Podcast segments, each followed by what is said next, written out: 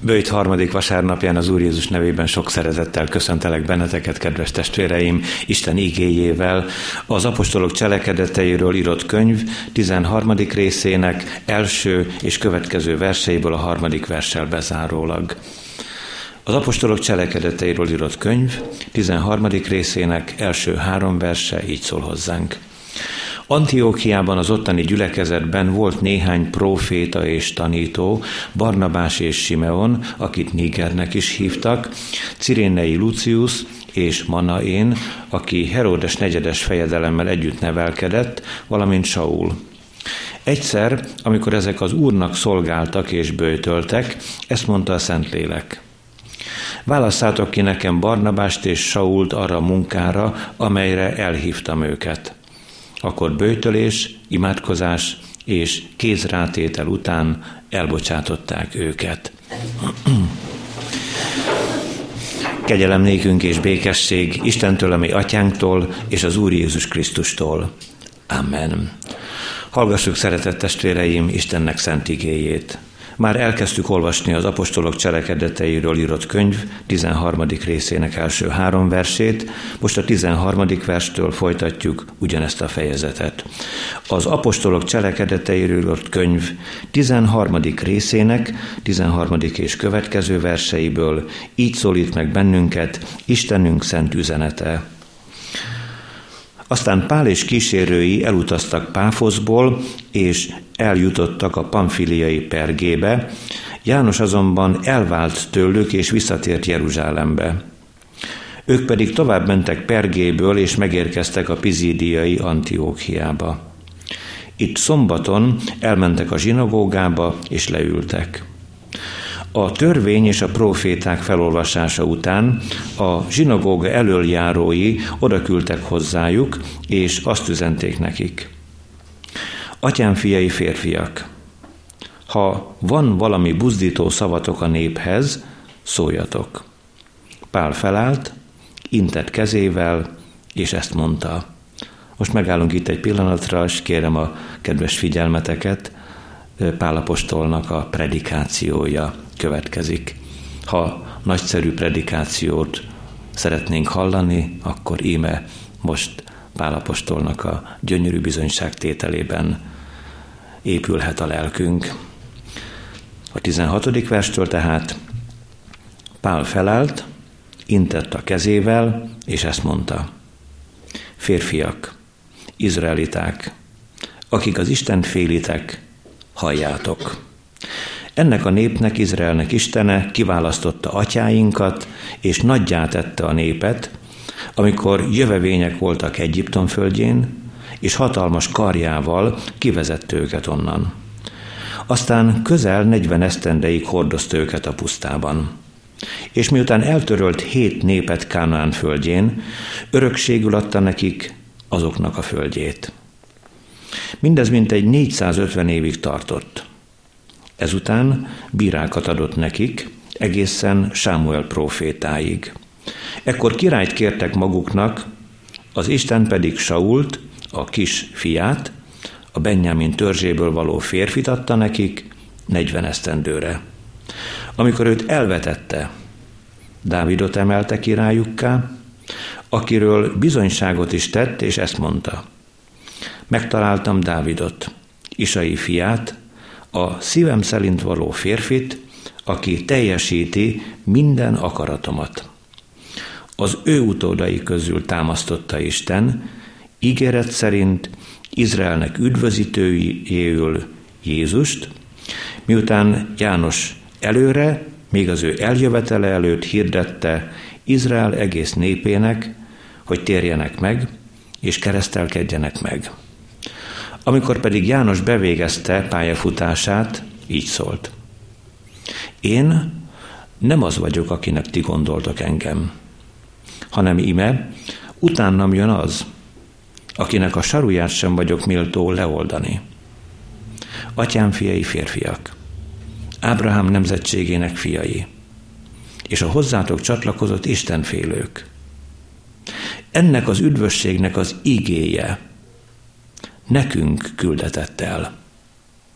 De Jeruzsálem lakói és vezetői nem ismerték fel őt. És a proféták szavait, amelyeket minden szombaton felolvasnak, betöltötték azáltal, hogy elítélték őt. Bár semmiféle halálos büntetésre méltó okot nem találtak benne, mégis azt követelték Pilátustól, hogy ölesse meg. Amikor véghez vitték mindazt, ami meg van írva róla, levették a fáról és sírba tették. De az Isten feltámasztotta őt a halálból, és ő több napon át megjelent azoknak, akik együtt mentek vele Galileából Jeruzsálembe, és akik most az ő tanúi a nép előtt. Mi is hirdetjük nektek, hogy azt az ígéretet, amelyet az atyáknak tett Isten, beteljesítette nekünk az ő gyermekeiknek, amikor feltámasztotta Jézust. Ahogyan megvan írva a második Zsoltárban is, fiam vagy te, ma nemzettelek. Azt pedig, hogy feltámasztotta őt a halálból, és többé nem fog visszatérni az elmúlásba, így mondta meg. Nektek váltom be a Dávidnak tett biztos szent ígéreteket. Ezért más helyen is így szól. Nem engeded, hogy a te szented elmúlást lásson. Mert miután Dávid a maga nemzedékében az Isten akarata szerint szolgált, meghalt és eltemették atyái mellé, tehát elmúlást látott.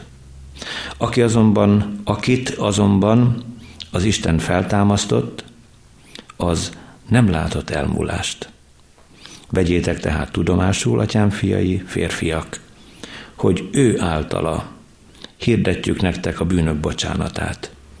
És mindabból, amiből Mózes törvénye által nem igazulhattatok meg, ő általa mindenki megigazul, aki hisz.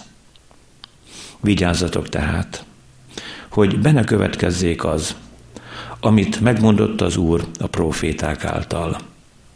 Lássátok meg, ti gúnyolódók, és ámuljatok el, és semmisüljetek meg, mert olyasmit viszek véghez napjaitokban, amelyet el sem hinnétek, ha valaki elbeszélné nektek.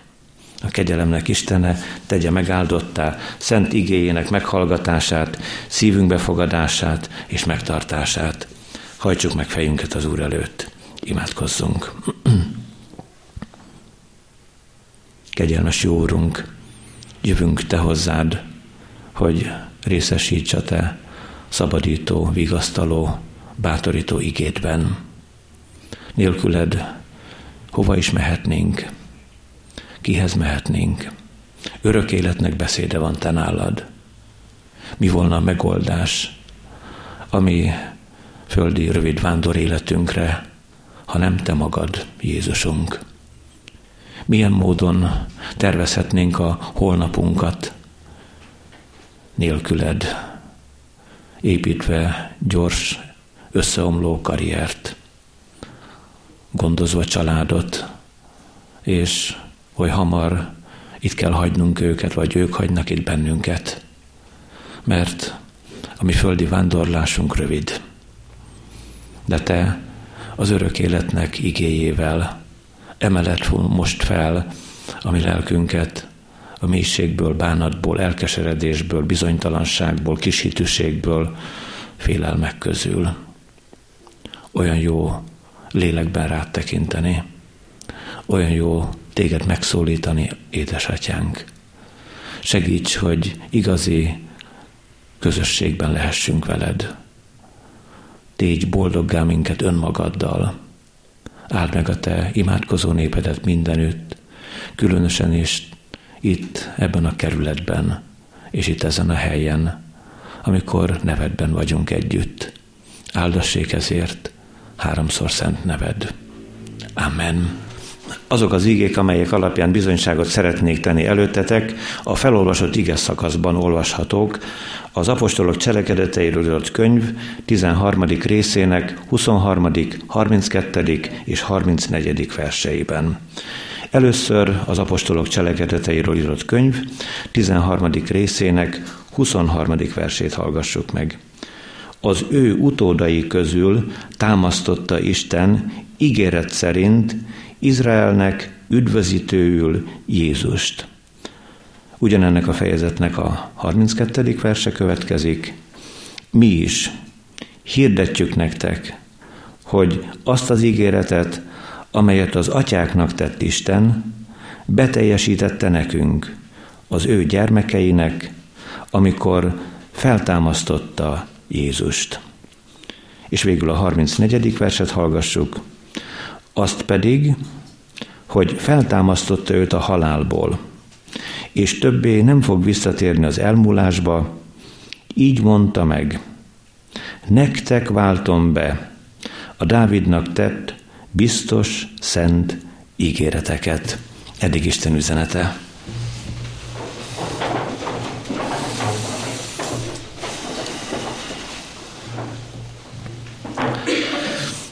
Szeretett gyülekezet, kedves testvéreim, talán már el is jutott a szívetekig ez a drága gondolat, ami ismétlődően hangzik ebből a fejezetből, az Isten ígéreteiről fogunk szólni ezen a délelőttön három formában.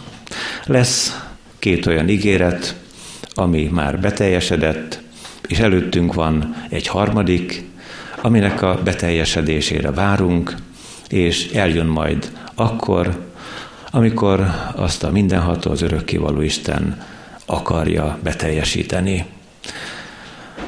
Mielőtt hozzáfognánk ennek a három gondolatnak a megértéséhez, szükséges arra is odafigyelnünk, kedves testvéreim, hogy Pálapostolnak az ige hirdetése az első missziói útján hangzik el. Két Antiókia van, a szíriai Antiókiában nagyon kevesen, néhányan gyülekeztek össze, a beköszöntő igében olvastuk, meg is vannak nevezve név szerint az ottani keresztjének, és van egy másik Antiókia, a Pizidiai Antiókia, ahol ez a gyönyörű ige hirdetése Isten szolgájának Pálapostolnak elhangzott. Szükséges visszatekintenünk egy rövid ideig, hogy mi történt a szíriai Antiókiában. Bőjt harmadik vasárnapján vagyunk együtt, és úgy hallottuk, hogy bőtöltek, imádkoztak, és kézrátétellel útra bocsátották Pált és Barnabást, mert őket választottak ki a Szentlélek arra a munkára, ami nem csak itt a pizidiai Antiókiában kezdődött el, hanem már előtte Cipruson. Miért fontos megnéznünk azt, hogy ez az indítás ebben a hármasságban tényleg fontos és döntő. Az Isten gyermekeinek a lélegzetvétele az imádság. Az első keresztjének imádkozó emberek voltak. Ott a szíriai Antiókiában olyan vegyes kis társaság volt. Az iger még azt is leírja az egyikről, hogy ő volt a Niger, azaz egy fekete arcú ember, aki az Úr Jézus szolgálja. A másik Manaen, aki a gyilkos Herodes Antipással gyerekeskedett, ez a Herodes Antipás ölette meg keresztelő Jánost és íme az ő kis gyerekkori cimborája, keresztjén szereti az Úr Jézust. És még néhányakat felsorolott, köztük volt Pál és Barnabás.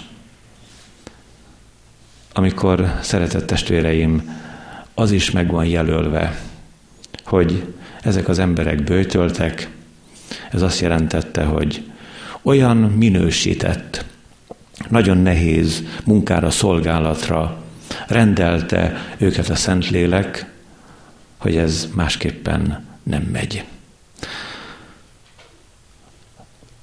Elgondolkoztam azon, hogy vajon milyen is hát a, a bőjtnek a háttere, lényege. És úgy eszembe jutott Pálapostolnak a bizonyságtétele Timóteushoz, azt mondta, hogy a, a test gyakorlásának kevés haszna van. De a kegyesség mindenre hasznos, mert megvan benne a jelen és jövendő élet ígérete.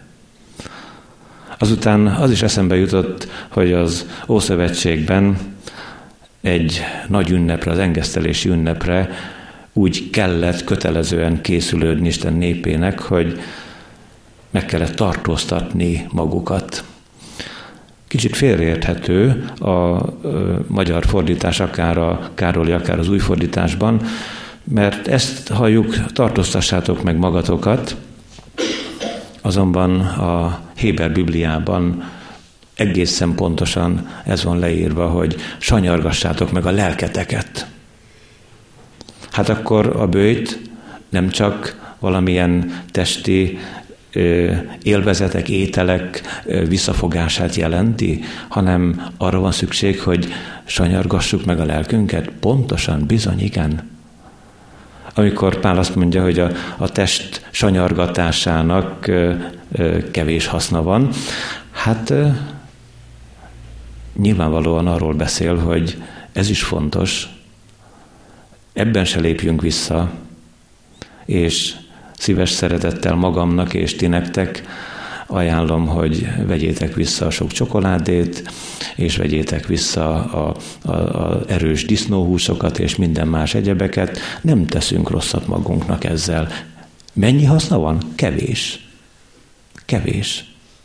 Kevés haszna van. De valamennyi haszna van. A lényeg azonban, hogy bár megtanulnánk megsanyargatni a lelkünket. Azután még azt is hallottuk ott a beköszöntő igében, hogy kézrátétellel megáldották őket. Ezt is érdemes tisztázni a mi időnkben, mert némelyek megpróbálják igazolni az apostolok kézrátételével a mai úgynevezett energiaátadást. Hát bizony, olyan messze van egyik a másiktól, mint szoktuk volt mondani, Makó Jeruzsálemtől. Semmi köze nincs az apostolok kézrátételének az energiátadáshoz, meg az ezoteriának mindenféle ördögi trükkjéhez, hanem mit is akar kifejezni? A kézrátétellel való megáldás. Azt szeretett testvéreim, hogy hogy azok az emberek, akik útra bocsátották Pált és Barnabást, azt mondták, hogy nagyon, de nagyon hozzánk tartoztok, és mi is hozzátok tartozunk. És együtt dobban a szívünk. Ha ezen a missziói úton, amelyen ti ketten elindultok, valami fájni fog nektek, az nekünk is fáj.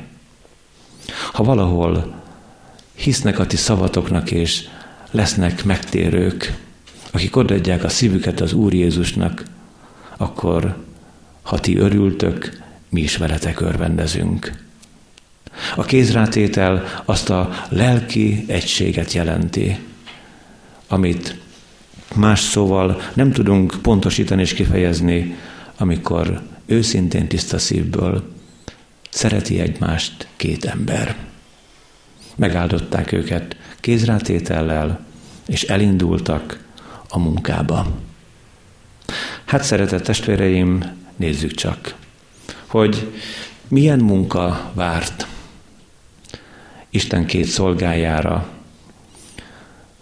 Nem csak a pizidiai Antiókiában látjuk őket, hanem a ciprusi kihívás sokkal nagyobb volt.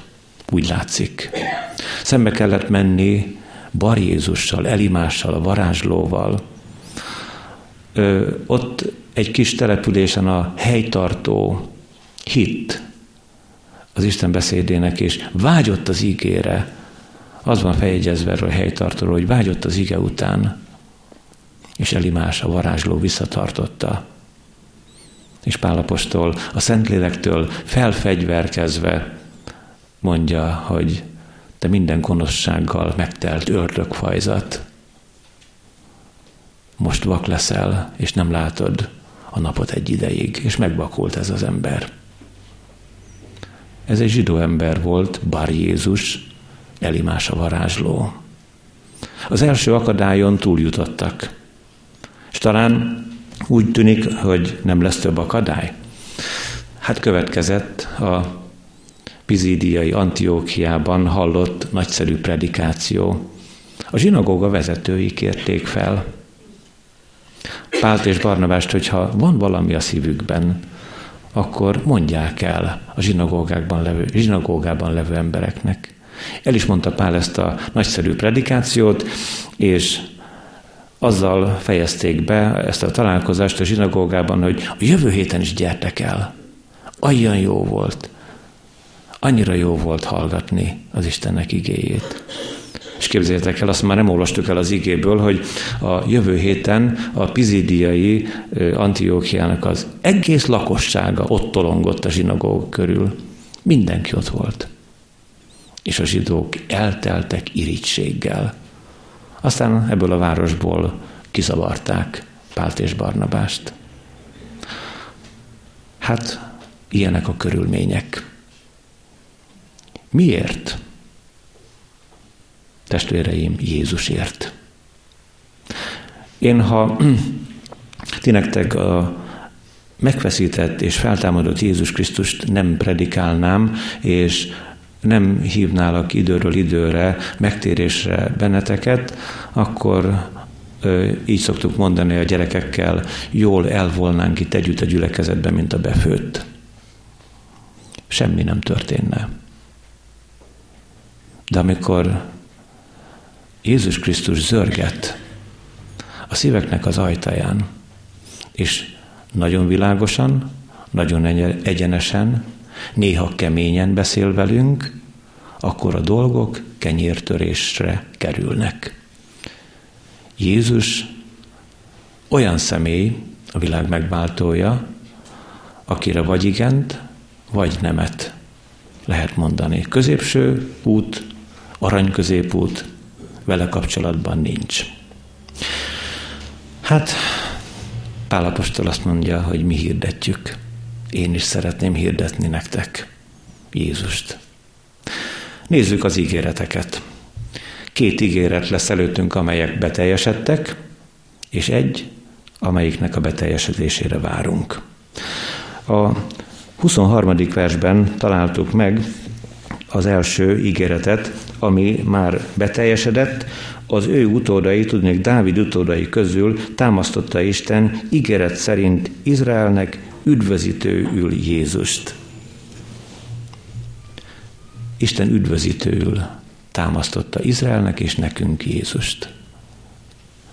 Tisztázzunk itt valamit, testvéreim. Egyrészt beteljesedett ez az ígéret, amikor megszületett Betlehemben Isten fia. Elkezdte az ő gyönyörű szép szolgálatát. És vajon mit már a világ Jézustól? Benne csapjuk magunkat.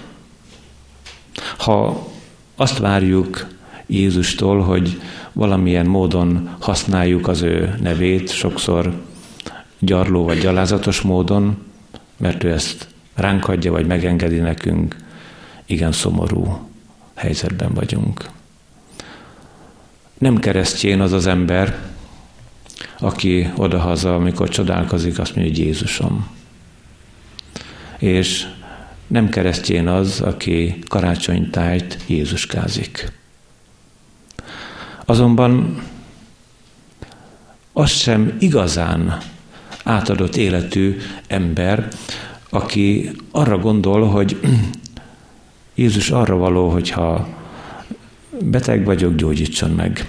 Ha van egy kihívás előttem, akkor érjem el a célomat. És nem az a személy Jézus, akit mi igénybe vehetünk a mindennapi dolgainkhoz, hanem itt nagyon pontosan le van írva, azért támasztotta Nézzétek csak milyen különbség, majd beszélünk mindjárt a feltámad, feltámasztásról, a feltámadásról, és Isten először azért támasztotta, adta, ajándékozta nekünk Jézust, hogy ő az üdvözítőnk legyen. üdvözítő ül. Ne keverjük össze testvéreim. Ha te valamilyen betegségedből nem gyógyultál meg, mert Jézus nem gyógyított meg, akkor ne perlekedj vele. Természetesen van hatalma ma is. Természetesen, amikor a vaknak a szemét megnyitotta, leprásokat megtisztított, bénákat lábra állított, némákat beszélőké tett, ez mind Jézus hatalmi körébe tartozik, de ne igényeljük mi ezeket úgy, hogy Jézusnak ez kötelessége, hanem ő jön a világ üdvözítőjeként. Vajon nyitja a szívedet ez a csoda, hogy ő üdvözíteni akar téged. És hogyha megmelegíti a szívedet, ha megnyitja a szívedet, akkor komolyan veszed é. Mert amikor Bálám profétát ö, oda kéreti magához Bálák király, azt mondja, hogy te Bálám, átkozz meg Izrael népét. Akkor azt mondja Bálám profét, hogy csak azt, amit Isten mond. Többet nem. Se kevesebbet, se többet. És ilyet olvasunk ebben a történetben. Nem ember az Isten, hogy hazudnék. Nem embernek fia, hogy bármit megbánna. Mondd-e olyat, amit meg ne tenne. Ígére olyat, amit nem teljesít. Ígére olyat, amit nem teljesít. Az első ígéret beteljesedett. Gondolj most egy pillanatra, szeretett testvérem, néhány, néhány jó barátodra, ismerősödre, akik eddig eltelt életed során oly sok mindent ígértek neked.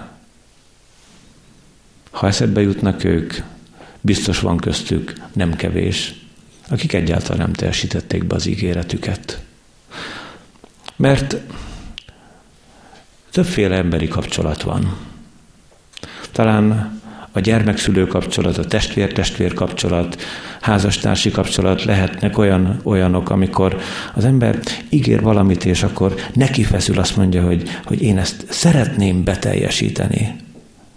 Még ebben az esetben sem sikerül mindig. Aztán van olyan emberi kapcsolat, amikor én ránézek egy másik emberre, és már itt a fejemben az forog, hogy na vajon ebből a kapcsolatból nekem mi lesz a hasznom. És akkor én elhalmozom őt ígéretekkel, és már el, előre tudom, eleve tudom, nem fogom beteljesíteni ezeket. Addig kell nekem az a valaki, amíg szoktuk mondani, az én malmamra hajtja a vizet.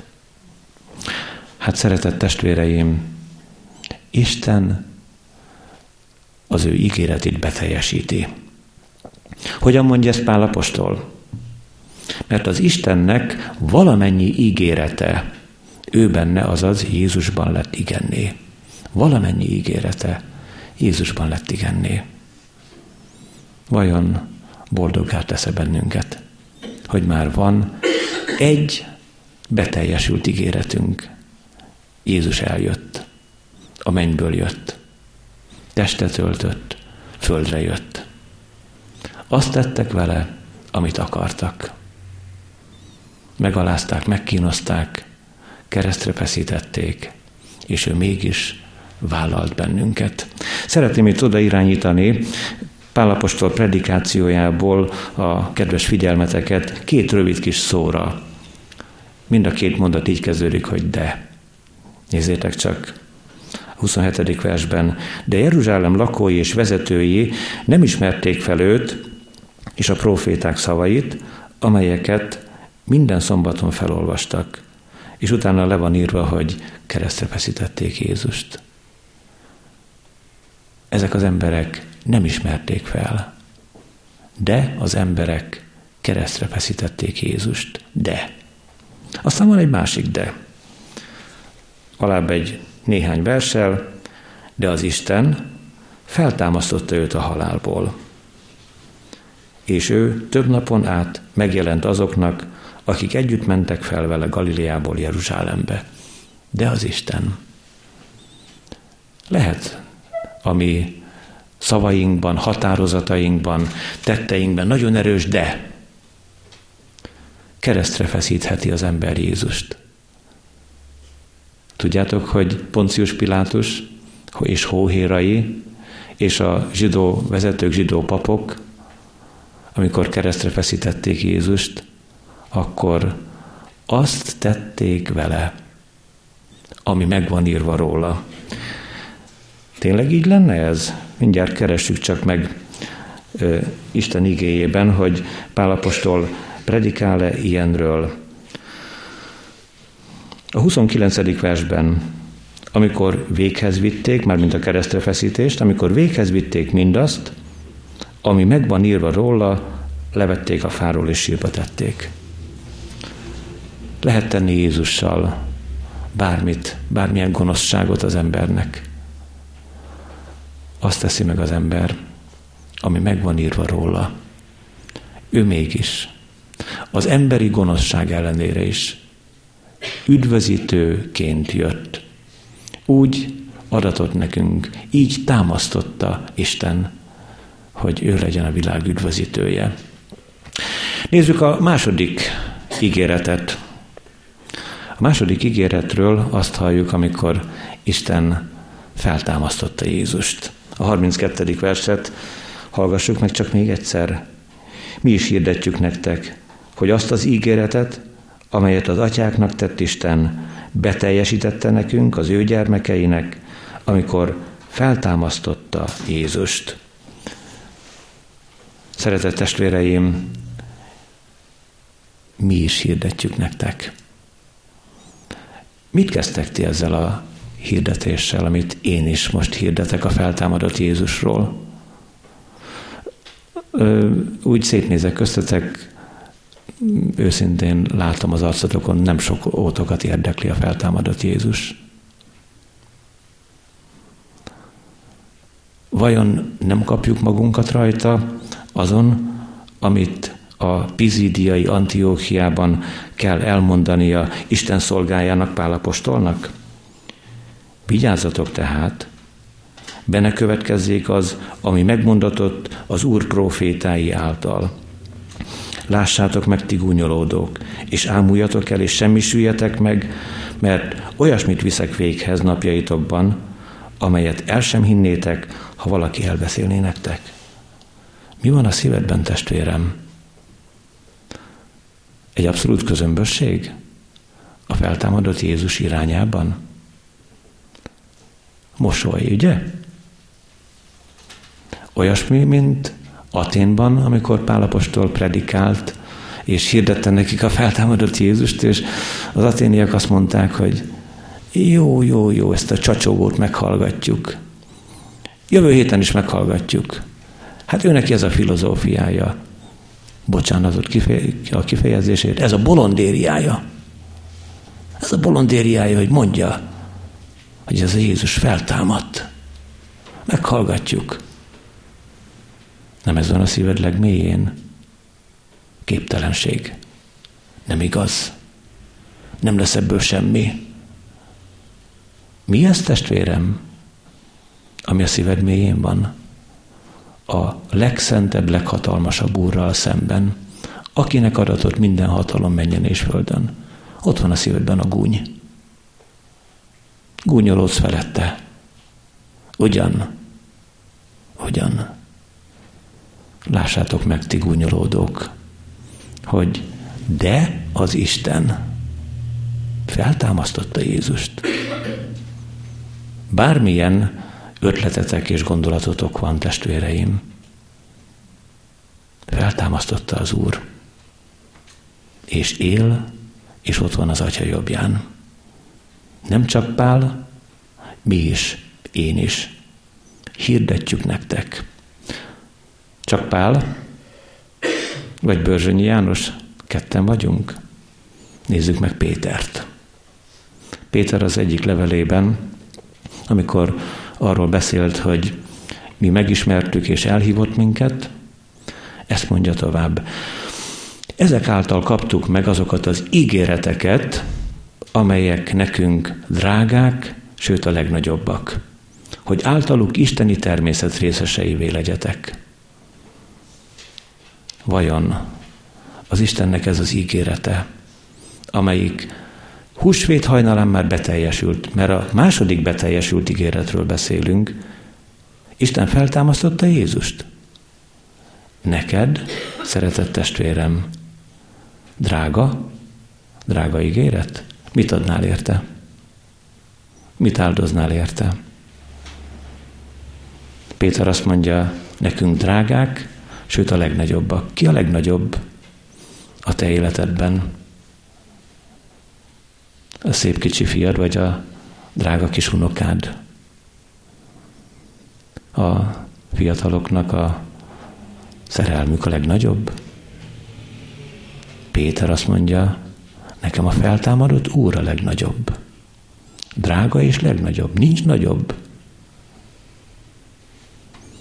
Tudjátok, hogy hol kezdődik a boldog emberi kapcsolat bármilyen szinten?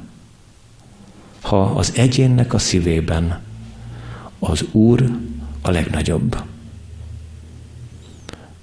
Egyáltalán nem baj, ha a második helyen van. A férj, a feleség, a gyerek, az unoka, a testvér, a rokon, a szerelmes társ, akkor ezek a kapcsolatok valamilyen módon működnek.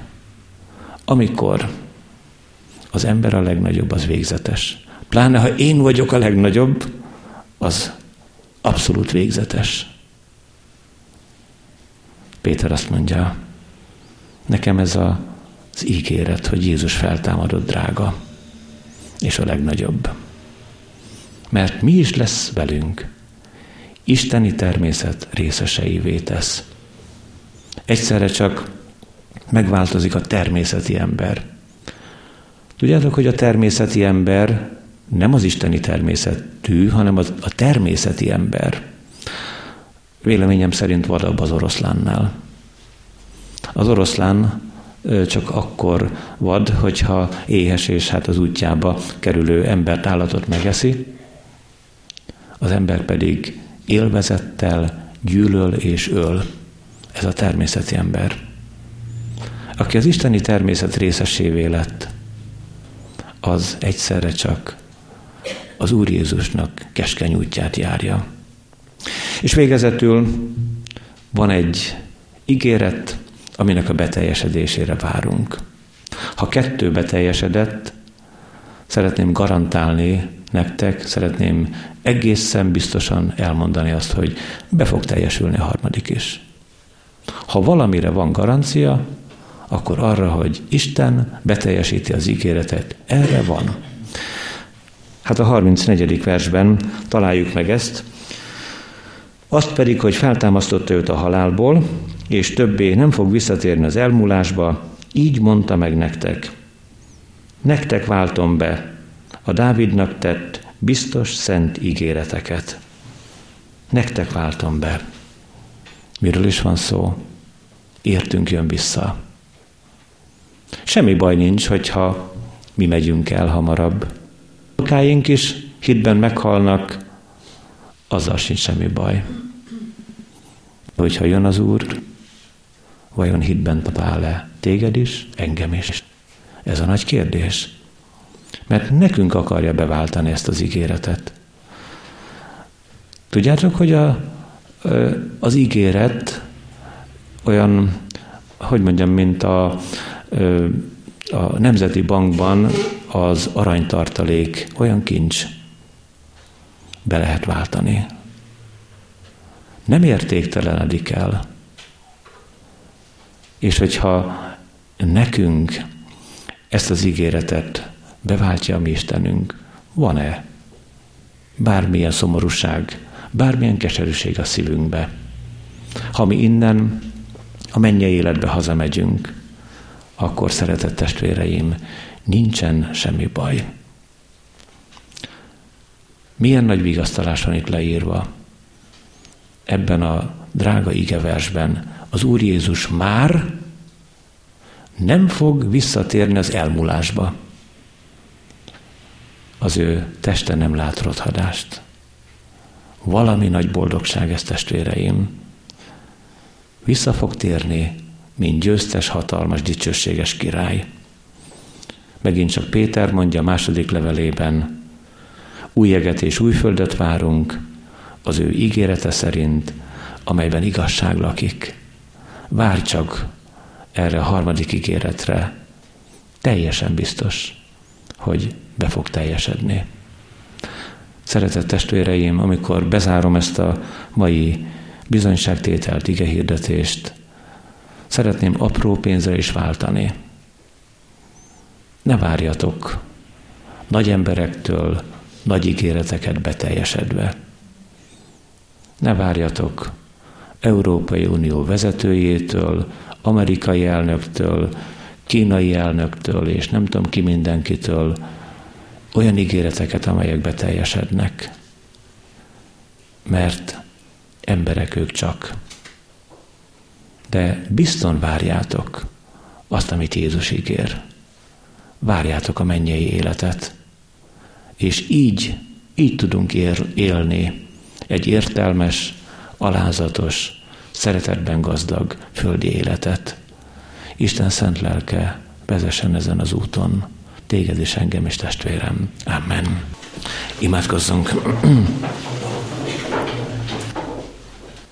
Urunk, amikor megállunk előtted és elgondolkozunk eddig eltelt életútunk felől, azon kapjuk magunkat, hogy a mi szívünkben is voltak idők, amikor az a de gondolat futott át, hogy hogy, me, hogy mehetnénk veled szemben, hogy tudnánk legyőzni téged, hogy tudnánk visszautasítani, hogy tudnánk a te váltságművedet jelentéktelenné tenni. Áldott légy, hogy te ennek ellenére jöttél közénk, vállaltál bennünket, ellenfeleidet, ellenségeidet. És dicsőítünk a te mennyei atyádnak csodálatos mozdulatáért, amikor kihozott téged a halálból. Harmadnapra feltámasztott, mert az ő ajkán a de, az életről, az örömről, a békéről, a győzelemről, a boldogságról beszél. Mi, amikor ezt mondjuk, akkor veled is ellenkezünk, az emberekkel is ellenkezünk, ahol béke van, ott háborút indítunk, ahol szeretet van, ott gyűlöletet szítunk, ahol megértik egymást az emberek, ott belépünk közéjük, és félelmetes ellentéteket, gyűlölségeket támasztunk. Te pedig jössz a békesség fejedelmeként, hogy levedd a szívünkről ezeket a gonosz erőket, terheket, hogy kőszív helyett hússzívet adjál nekünk, hogy végre a te örömöd lehessen a miénk, hogy te magad járj előttünk, és mi örömmel kövessünk téged. Bocsáss meg, amikor kényszernek érezzük. Bocsáss meg nekünk, amikor mi szeretnénk irányítani téged. Tudjuk, hogy nem lehet. És köszönjük, hogy te ezt tisztázod is velünk, hiszen hatalmas úr vagy, neked adatott minden hatalom. Köszönjük, hogy amikor előttünk jársz, ezt szeretettel teszed. És köszönjük, hogy üdvözítőül jöttél ide erre a földre mi közénk. És áldunk azért, hogy nekünk hirdettetik ez az evangélium, és nekünk adatott a benned való szabadítás csodája. Add Uram, hogy kész szívvel tudjunk elindulni veled otthonainkba, és otthon a szeretteink körében is. Hadd élhessük meg, hogy jó vagy te hozzánk, hogy mélységből is fel tudsz emelni bennünket, hogy keserűségeinket, teherhordozásainkat, félelmeinket el tudod venni, mert van értelme a holnapnak, hiszen veled hazamegyünk a mennyei kies helyekre. Áld meg addig is, amíg terheket hordozunk, betegségek között járunk, Segíts nekünk, hogy ki tudjunk tartani melletted a keskeny úton.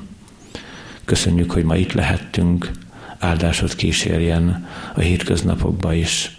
Hallgass meg, drága megváltunk, szent lelked ereje és hatalma által kérünk. Amen. Együtt mondjuk el az Úr Jézus imádságát. Mi atyánk, ki vagy a mennyekben, szenteltessék meg a te neved. Jöjjön el a te országod, legyen meg a te akaratod, mint a mennyben, úgy a földön is. Ami mindennapi kenyerünket add meg nékünk ma, és bocsásd meg a mi védkeinket, miképpen mi is megbocsátunk az ellenünk védkezőknek. Így ne vigy minket kísértésbe, de szabadíts meg minket a gonosztól, mert tied az ország, a hatalom és a dicsőség mindörökké. Amen. Áldjon meg téged az Úr, és őrizzen meg téged, ragyogtassa rád orcáját az Úr, és könyörüljön rajtad.